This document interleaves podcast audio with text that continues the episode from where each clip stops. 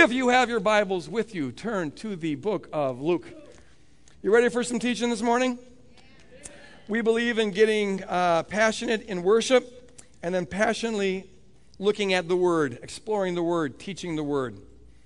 And so we're doing a study in the book of Luke, and right now we're hovering over a segment of scriptures and using them sort of as a launching pad to talk more generally about the Holy Spirit and the role of the Holy Spirit. In the last two weeks, we've talked about the Holy Spirit's role in the Trinity. This morning, I want to talk about being filled with the Holy Spirit. What does it mean to be filled with the Holy Spirit? And uh, I want to entitle this Filled with Fire and Power, which kind of gives you the answer already, I suppose. But let's just go through the message, anyways. Luke chapter 1, verses 39 through 40, we're reading out of the TNIV version. It says, At that time, Mary got ready and hurried to a town in the hill country of Judea where she entered Zechariah's home and greeted Elizabeth. When Elizabeth heard Mary's greeting, the baby, who you recall was John the Baptist, who was already filled with the Holy Spirit, the baby leaped in her womb. And then Elizabeth was filled with the Holy Spirit. As we've seen throughout this uh, series so far in Luke, we're at the inauguration stages of this new revolution that's taking place, the revolution that really began uh, with the ministry of Jesus. And there's things in this inaugural stage of the revolution that we're reading about in the early chapters of Luke that really are indications of what this coming kingdom is going to be like. And what we're seeing here is, is that the coming kingdom is going to be a kingdom where people are filled with the Spirit. Right from the get go, Luke highlights the role that the Holy Spirit is playing in these people's lives. Now, this is a central biblical teaching, but it's also something that's central for us as a community.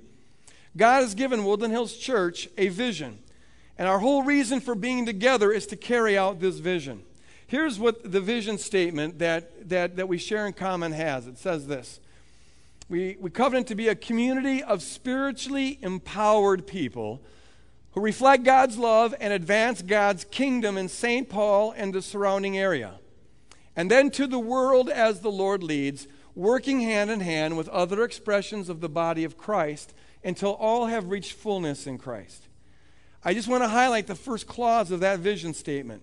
What we aspire collectively to be is a community of spiritually empowered people, which means we don't want to just be a bunch of people who come together who happen to believe certain things and do certain behaviors and listen to certain sermons and sing certain songs. Rather, we want to be a Holy Spirit community. A community that doesn't just uh, do things out of our own resources with our own ingenuity and our own planning. But we want to be a community that is really uh, immersed in the Spirit of God, led by the Spirit of God, empowered by the Spirit of God, inflamed by the Spirit of God. We need the Spirit of God. Amen? There's no way we'll carry out this vision unless we are spiritually empowered. And so, this whole message about being filled with the Spirit is not just central from a biblical perspective, though it certainly is that, but it's central to who we are. We need this. And so before I enter into this message, I want to pray. I want to pray that the Holy Spirit shows up. I'd like to ask some people around the auditorium to just be praying for the Holy Spirit to come as this message is going forward. Uh, would you uh, raise your hand if you'll covenant to be an intercessor for this message? Appreciate that. Let's pray. Holy Spirit, come. We ask you, Lord, to fill this place, fill our minds, fill our hearts. Come, Holy Spirit, in your power. Come, Holy Spirit, in your passion. Come, Holy Spirit, in your fire. Come, Holy Spirit, in your life. Come, Holy Spirit, in your freedom, Lord God. Come, Holy Spirit, and empower us to be the people that you've called us to be, to carry out the vision you've, you've, you've called us to carry out. And Lord, right here and right now, we ask you, Holy Spirit, to come in this message, infuse it with your authority to do the work that you, need, that you know needs to be done. And we give Jesus Christ the glory for it. In Jesus' name we pray. And all God's people said, Amen. Amen. Amen. When you're talking about the infilling or the baptism of the Holy Spirit, you're entering into controversial territory. Uh, as some of you, I'm sure, already know. And so I want to structure this message around three questions uh, the first two are commonly asked questions. The third one is the question that's rarely asked but should be asked. The first two are, are rather controversial. but we're not afraid of controversy here, are we? Uh, I know it's controversial, but I'll, I'll give you the, the, the right position on this. All right, so here we go. There's three questions the truth, nothing but the truth. Three questions that are commonly asked, or the first two at least are commonly asked, with regard to what does it mean to, to be filled with the Holy Spirit. Question number one Is the infilling of the Holy Spirit distinct from simply believing? Is it a, an experience that's distinct from salvation? Now, there's two schools of thought on this. The first school of thought says that the infilling of the Holy Spirit is synonymous with believing and synonymous with salvation. Once you believe, once you're saved, uh, you have all the Holy Spirit you're going to get. So you're filled with the Holy Spirit by virtue of believing. And the reason they hold this view is because um, the Bible clearly teaches that you can't believe without the Holy Spirit. 1 Corinthians chapter 12 verse 3 says that no one can confess Jesus Christ as Lord except by the Holy Spirit. Uh, we said several weeks ago that every movement we make towards God is not our initiative, it's God's initiative. That's the Holy Spirit working in our life. Paul says in Ephesians chapter 1 that when you believe, you are sealed with the Holy Spirit. And in Romans chapter 8, he says that, that every believer who belongs to Christ has the Holy Spirit. And so it's very clear that if you are a believer and if you're saved, you have the Holy Spirit because you wouldn't be a believer and wouldn't be saved unless you had the Holy Spirit. But does that mean that you're filled with the Holy Spirit? The first group says yes. The second group says no. The second group says that there is a distinct experience of being filled with or baptized in the Holy Spirit. And some make a distinction between those two, but for the purposes of this morning, we can, we can equate them that that experience of being filled or baptized in the Holy Spirit is something distinct from simply believing and distinct from being saved. And Woodland Hills Church, you should know, aligns itself with that second school of thought. What I want to do is go through seven passages of Scripture very briefly, but we're going to get a lot of Scripture here, that I think conclusively show that the infilling of the Spirit is different from simply believing. Okay, so seven passages of Scripture. The first one comes from the book of Acts. In fact, most of them come from the book of Acts. Acts chapter 1, verses 4 and 5 and 8. Here it says that while Jesus was staying with them, this is just before he ascends into heaven, he ordered them not to leave Jerusalem, but to wait for the promise of the Father. Here's what the promise was. This, he said, is what you've heard from me, this promise. For John baptized with water, but you will be baptized with the Holy Spirit not many days from now. You'll be immersed in the Holy Spirit not many days from now. And then a few verses later, he says, You will receive power when the Holy Spirit has come upon you. And you will then be my witnesses in Jerusalem and in Judea and Samaria and to the ends of the earth. And then several weeks later, this was fulfilled on the day of Pentecost when the 120 were in the upper room and the Spirit of God fell on all of them. I want us to notice this. These folks were already believers. They'd committed their life to Jesus. They'd been around Jesus for three years. They'd been around the resurrected Jesus. And yet, Jesus said that while all that is good and wonderful, there's something else that you need. And I don't want you to leave Jerusalem until you get it. The thing that you need is the thing that I've been talking about throughout my ministry. In fact, it's the thing that John the Baptist talked about when he says that I will, though he baptizes with water, I'm going to baptize with the Holy Spirit and with fire. That promise is going to come to you. And I don't want you to go out and try to be witnesses to all the world until you get that promise, that power that's from on high. The passage clearly presupposes that it's one thing to be a believer, it's another thing to be a filled believer, a person who's been baptized in the Spirit. Acts chapter 4. When they, referring to the apostles and now some other disciples, when they had prayed, the place in which they were gathered together was shaken. This was a move of God here. And they were all filled with the Holy Spirit and spoke the word of God with boldness. Now, note, everyone in that room is already a believer, but as they were praying, they were filled with the Holy Spirit again. I want us to notice that most of these people had already been filled with the Holy Spirit on the day of Pentecost, which tells us that the infilling of the Holy Spirit is not something that happens once, once and for all, and kind of quantum leaps you up to a new level of, of relationship with God, and then you can coast. Like I was filled 40 years ago, and I've you know, been filled ever since. Rather, it's something that the believer is to aspire towards on a regular basis. This is why Paul says this in Ephesians chapter, uh, Ephesians chapter 5. Do not get drunk with wine. Use scotch. Only kidding. Do not get drunk with wine. I never liked wine anyways. Give me the, no. Don't get drunk with alcohol. That leads to debauchery. But rather, be filled with the Spirit. Be filled with the Spirit. What he's, he's doing an analogy there. Instead of filling yourself up with, with, with, with alcohol, uh, get yourself filled up with the Holy Spirit. Instead of being intoxicated outside of yourself because of, of uh, alcohol, be intoxicated with God. And just like someone who might reek with alcohol, you know, you ever been someone who's been drinking a lot, they sweat alcohol, you can smell it on them. Well, well, we need to sweat God. We need to have an aroma of God. And, and Paul, amen. And, and, to be, you know, in the same way that alcohol can control what you say and control what you do for the worse, so also the Spirit of God, when you get filled with the Spirit of God and intoxicated with the Spirit of God, it, He can control what you say and control what you do, and it doesn't lead to debauchery. It leads to spreading the kingdom of God. But notice here that Paul's talking to believers. These people are already converts, they already have committed their life to Christ. And then he says, Be filled. Be filled. So obviously, being a believer is not synonymous with being filled. In fact, the, the, the phrase here uh, is in the, the, the, the present perfect tense, which means it could be translated, and in fact should be translated, be being filled with the Holy Spirit. Always be being filled with the Holy Spirit. Uh, it's, to be, it's, it's to be the hunger and the heart's desire of the believer to be saying, Lord, fill me. Fill me today. Yesterday's filling was wonderful, but I don't want to coast at it. Fill me today. In Acts chapter 6, to continue on, this is our fourth verse.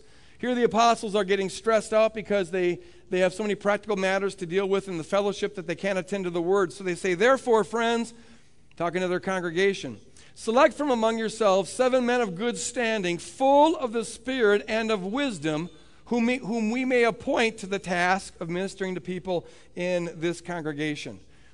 Now, now notice this. They're talking to people and they say, you find someone who has a good reputation, someone who's got a lot of wisdom, but there's this third thing they need to have. They need to be God intoxicated. They need to be filled with the Holy Spirit. The fact that that is a distinctive thing that you're supposed to look for shows that it's not something all the believers had. Rather, it's something that all believers are supposed to have, but only some, in fact, have. And so he's saying, find us people who are filled with the Holy Spirit. Acts chapter 8. But when they believed Philip, referring to the Samaritans, he's an evangelist to the Samaritans here. And they believed Philip, they accepted Jesus. Philip was proclaiming the good news about the kingdom of God in the name of Jesus. When they believed him, they were baptized, both men and women. Even Simon, who was the sorcerer, he believed. After being baptized, Simon uh, uh, stayed constantly with Philip and was amazed when he saw the signs and the great miracles that were taking place. So you've got a revival going on in Samaria. These people are believing, they're, they're obeying, they're being baptized, there's signs and wonders. Another verse said that they had great joy. And yet something was missing. Philip saw something was missing. And so the passage continues Now, when the apostles at Jerusalem heard that Samaria had accepted the word of God, they sent Peter and John to them. The two went down and prayed for them that they might receive the Holy Spirit. For as yet the Spirit had not come upon any of them, they'd only been baptized in the name of Jesus. These people believed, the people were baptized, the people had signs and wonders. Most people today would say, Hallelujah, we've got it all. But the, the, apostles, just like Jesus was, was, was looking for something to fall from heaven uh, when they're in Jerusalem, so also here the apostles are saying something hasn't fallen yet. There's something that's missing here. They haven't had that experience that we had on the day of Pentecost. We need to call the apostles and lay hands on them that they might receive the power from on high, the Holy Spirit. Being a believer is not the same as being a filled believer. Acts 19. While Apollos was in Corinth, Paul passed through the interior regions and came to Ephesus, where he found some disciples. Okay, so these are disciples. He said to them, Paul said to them, Did you receive the Holy Spirit when you became believers? Or could be translated after you became believers. And they replied, No, we haven't even heard of the Holy Spirit. So here Paul comes upon these people. They have a, a kind of a rudimentary, rudimentary uh, understanding of Jesus. They're disciples. They've committed their life to following Jesus. And, and so Paul comes upon them, and he, he senses that something's missing. And so he says, he gives them a little theological quiz here. Did you guys receive the Holy Spirit when you believed or after you believed? Have you had an encounter with the Holy Spirit? And now he finds out what the problem was that they weren't even instructed that there was a Holy Spirit.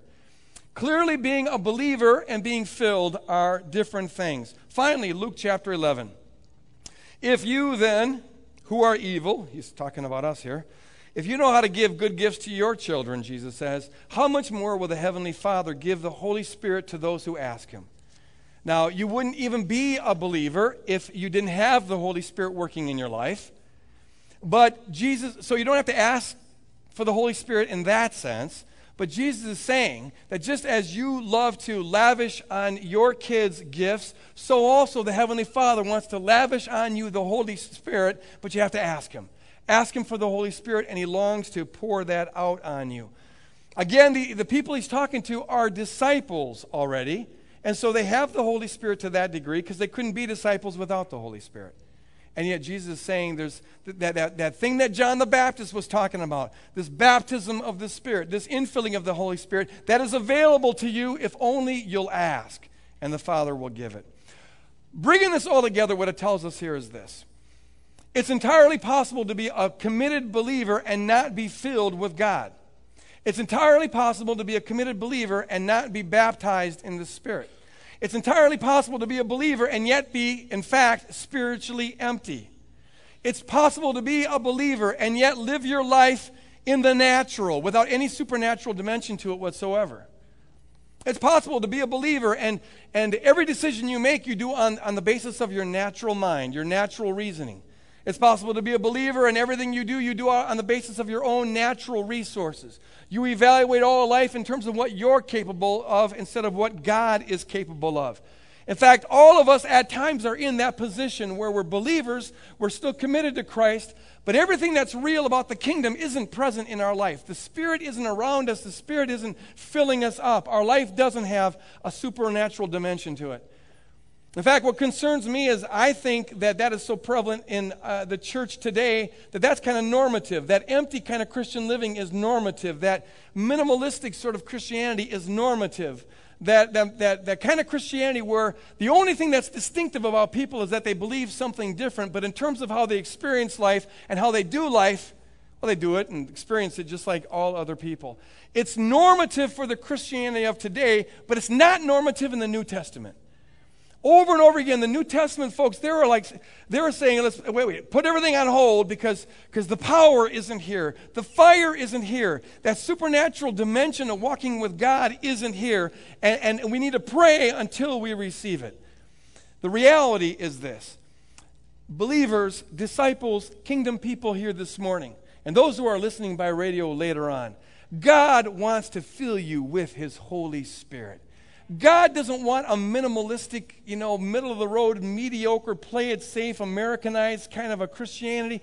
God wants to live life through you. He wants to come into you. He wants to intoxicate you. He wants to fill you up, overflow in you, transform you, and bring a supernatural dimension of your life. He wants to fill you with power. That's what's normative in the kingdom of God. It's, it's to be a spirit filled kingdom, a spirit filled revolution. Never settle for minimalistic Christianity. Never settle for the just get by Christianity. Never settle for the cheapest deal kind of Christianity. Never settle for the naturalistic Christianity, where you believe a different, different set of beliefs, but you still do life as though you were Lord of your own life and calling your own shots and just using your own brain and using your own resources. No, don't settle for the minimal. God wants to fill you up, intoxicate you, and fill you with fire. I know people, and maybe there are some here this morning who would be in this category where, where that kind of Christianity I just described, the spirit filled Christianity, they'd be inclined to say, Oh, yeah, I remember that. Oh man, I remember the time when God poured out His spirit on us and we were just all, oh, we were filled and we were moved and we were slain and we were laughing and we were jumping and those were the days, weren't they? Back in the good old days when the Holy Ghost moved. I remember the Toronto Blessing or the Brownsville Revival or down in Argentina and, or over there in Germany or Switzerland or whatever. Years ago, God really moved. I get so tired of hearing that. It's over there or it's back there. That's kind of like, it's kind of like uh, you know, somebody comes in for marriage counseling, a couple comes in for marriage counseling, and they start talking about how good their marriage used to be. Well, that's kind of irrelevant now, isn't it? Uh, how it used to be just doesn't matter. Thank God for the good times in the past, but we need to understand that God is the God of the living, not the God of the dead. He's the God of the now, not the God of the past. He wants to fill you now. He wants to move in you now. He wants to send revival now. He wants to pour out a spirit on you individually and on us collectively now, today. He wants us to be God intoxicated in the present. So there is this thing, believer, there is this thing called being filled with the Holy Spirit, and it's something we're to aspire for. We can't achieve it. We can ask for it and be open to it and yield to it, and God wants just that for our life. Now, the second question enters us really into the controversy zone. What is the evidence of being filled with the Holy Spirit?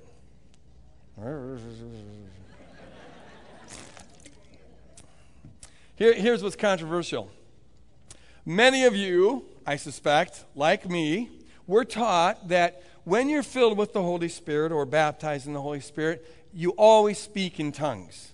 Speaking in tongues is the initial physical evidence, they used to say uh, of, of the baptism or the infilling of the Holy Spirit.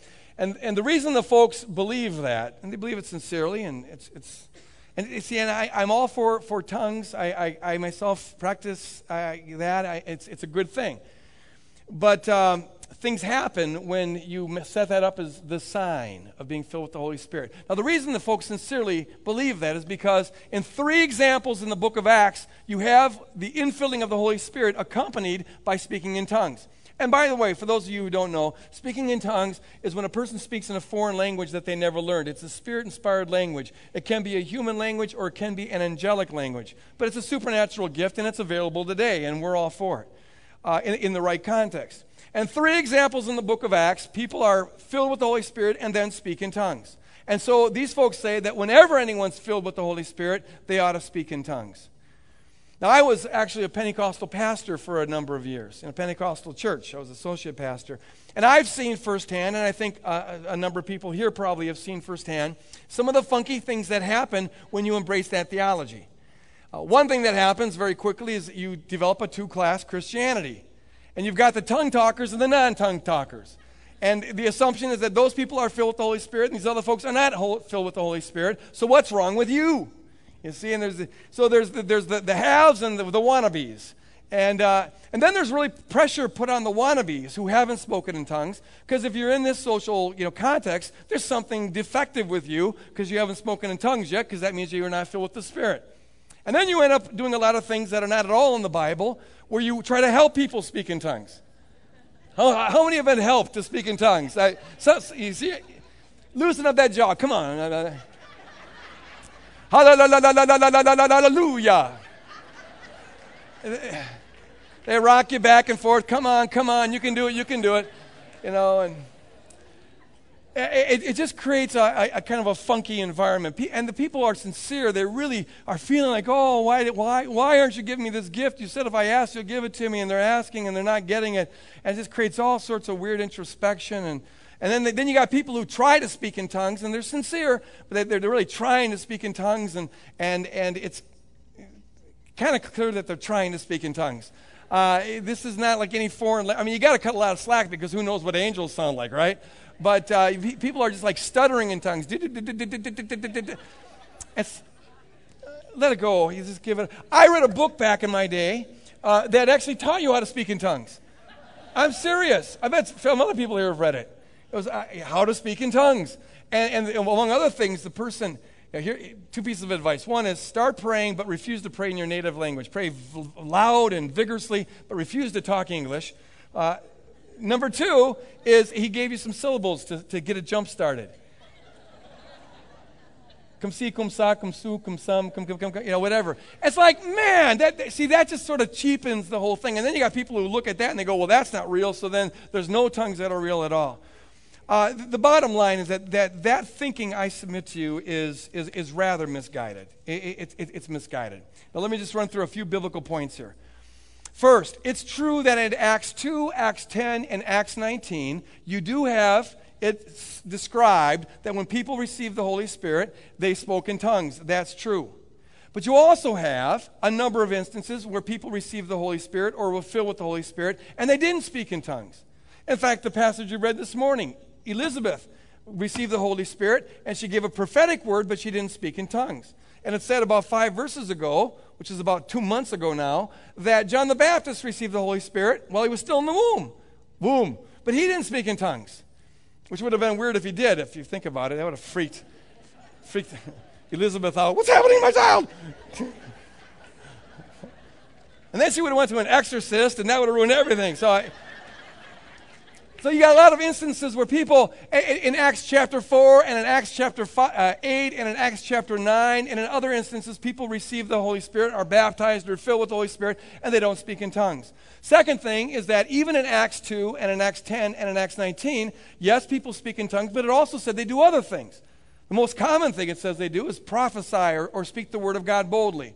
And then in some of those instances where it doesn't mention speaking in tongues, it mentions these other things. The Spirit of God falls on people and they prophesy or they proclaim the Word of God, or the Spirit of God falls on them. Peter teaches this in Acts chapter 2. And they receive supernaturally inspired visions or supernaturally inspired dreams, or they receive the capacity to do supernatural signs and wonders, or they, they receive uh, the supernatural joy of God. The point is this there's a lot of things that the Bible describes happens when you receive the Holy Spirit, and there's just no warrant to reduce it all down to tongues. But the most fundamental problem with that approach is this. And this, this applies to a lot of things, so listen up on this. It's really important that we distinguish between what the Bible describes and what the Bible prescribes. The Bible describes a lot of things that it doesn't prescribe.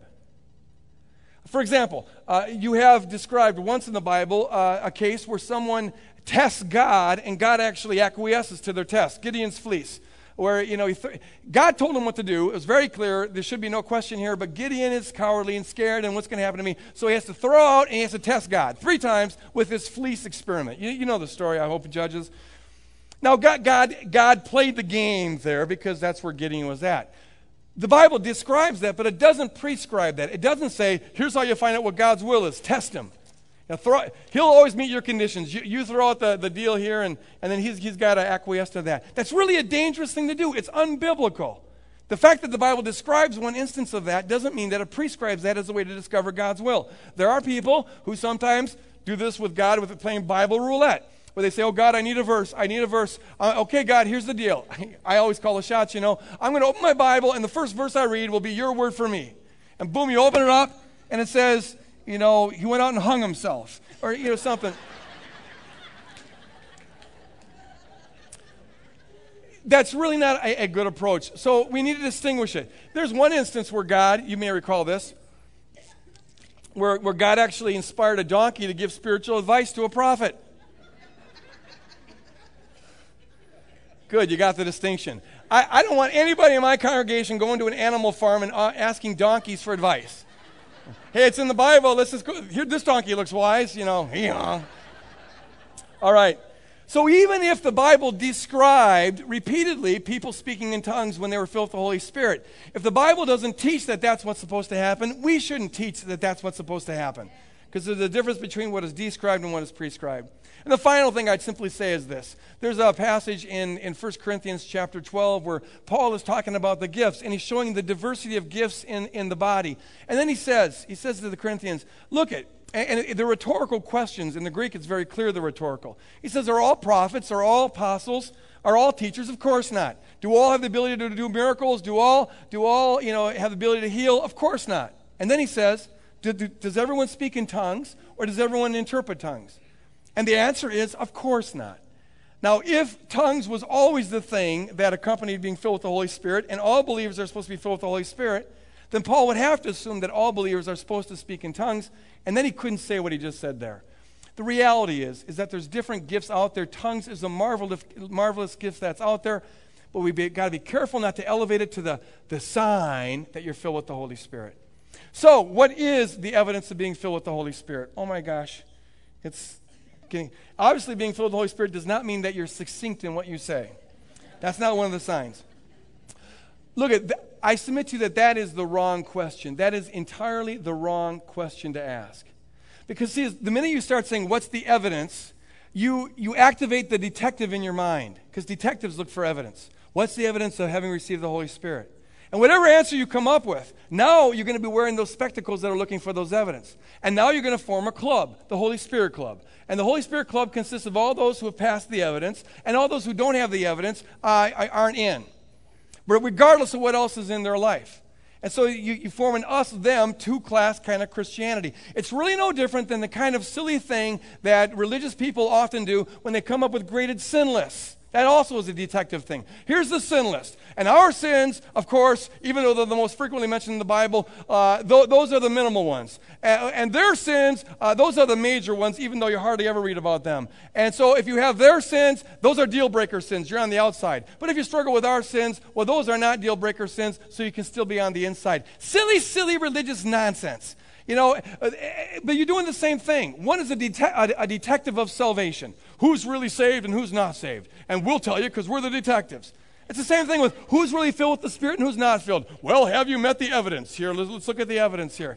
It's, it, it, it's, it's really silliness. If you understand the gospel, you understand this one core, crucial fact. All the detectives have been fired. There's no, you've been unemployed. There's no more room for detectives, no need for detectives. Amen. Because the reality of the situation here is this I've got, I'm sure, I, am more advanced than, than you in some spiritual areas. But you know what? You're more advanced than me in some spiritual areas. And I probably got struggles and shortcomings in sin that you don't have. And you got struggles and, and shortcomings in sin that I don't have. And I've got gifts that you don't have. And you've got gifts that I don't have. Big, hairy deal. This isn't a competition. There's no, we don't need to be comparing notes. The only reason, the only reason people do that kind of silliness is because they're trying to feed their pathetically empty selves with a modicum of worth, and, and so they got to find somebody who they think is behind them on the, on, on, the, on the holiness race. Well, there's no race. We're all in process. We're all sinners saved by grace, and so we can just unemploy the detectives. Amen. Hallelujah. Now, look at that's very different than, and I gotta say this very briefly. But that's very different than if you or I are in a relationship together and you've invited me in on your life and I've invited you in on my life. We're part of a covenant community and I've asked you to say, I've asked you uh, to, to help me walk out this Christian life and you've asked me to help you walk out the Christian life. That's where everything the Bible says about accountability fits that context. The Bible presupposes these small group contexts. That's why we need to be involved in small groups. But when we extrapolate what is appropriate to an intimate community and try to, uh, to apply it to the world at large, now we're detectives who end up looking for specks in other people's eyes when we've got two by fours uh, coming out of our own eyes. All right, so, so asking for evidence, looking for evidence is the wrong question. What is the right question? And I got to end with this. The right question is this What does the infilling of the Holy Spirit do? What does the infilling of the Holy Spirit do? And here there's no formula, but we can describe it generally this way. Everything the Bible says the infilling of the Holy Spirit does falls into two categories that are closely related. He brings supernatural fire and he brings supernatural power. Fire and power. That's why John the Baptist says that you that, that Jesus when he comes, he will baptize you with the Holy Spirit and with fire.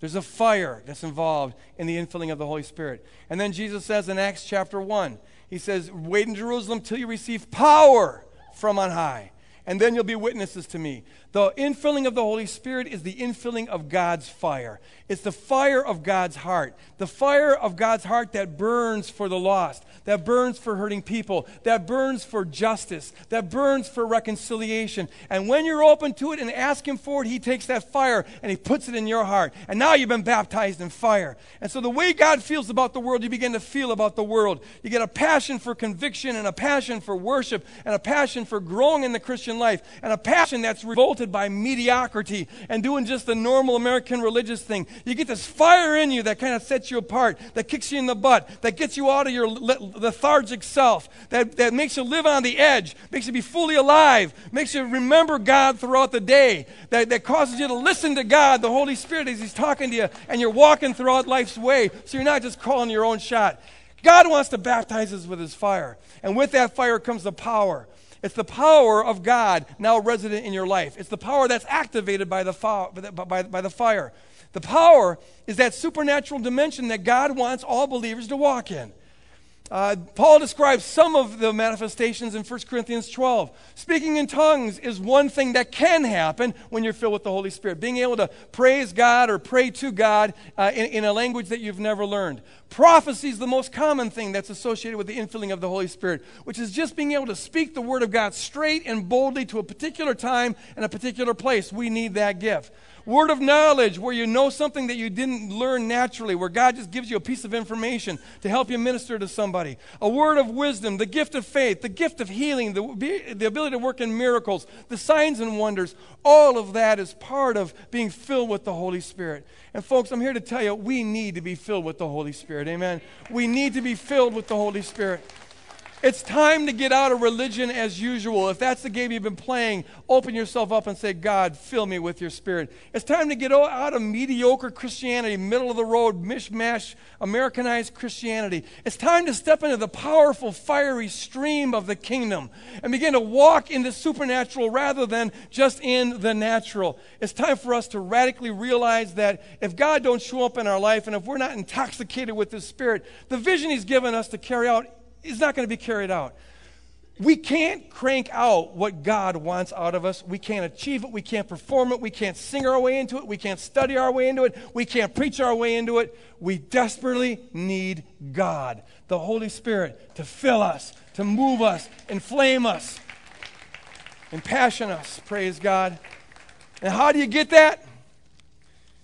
It's not by reading a book that says, come see, come saw, come sue, come whatever.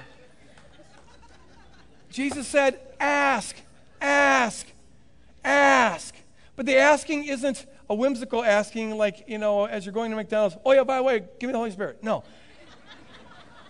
to ask is to ask, to realize your desperate need for this, to long for, Lord, pour your Spirit on me. Live your life through me. I yield to you. I want your fire. I want your passion in my life. And so I end by encouraging us to walk out of this place asking God, asking God on a regular basis to fill Him with a life that is not your own, a fire that's not your own, a passion that is not your own, to fill you, to move you, to inflame you, to be the, the, the kingdom person that God called you to be. Amen. As we're dismissed, I'm going to give a final prayer here, but I want you to know that we'll have a prayer team or two or three up here at the altar if you want to come forward for prayer, maybe to be filled with the Spirit. Feel free to come forward. If you're here this morning and you've never surrendered your life to Christ, over here to my right and your left, there's a person who would love to explain to you how, how that happens and give you some free material, no strings attached. We just want you to be a kingdom person that's walking in in, in, in the kingdom life. Stand with me as I close in prayer. Father, Pour out your spirit, pour out your spirit, pour out your spirit. Fill us, move us, transform us, energize us. God, kick us out of our lethargies. Help us to step into the stream of your life. And Lord God, let that river of, of that, that endless river of water flow out of us. Fill us, Lord God. Intoxicate us, Lord God. Move on us. Help us to hear your voice uh, throughout the day, Lord God. Send your fire, Lord. Send your fire, Lord God. Send your fire that is manifested in so many different ways, but we need it, Lord God, on us individually, on our families, and on this community, Woodland Hills community. God, you've given us an awesome vision. We can't carry it out unless you are filling us. We ask you right here, right now, and from henceforward to fill us, move us, intoxicate us. In Jesus' name we pray. And all God's people said, Amen. Go out, be filled.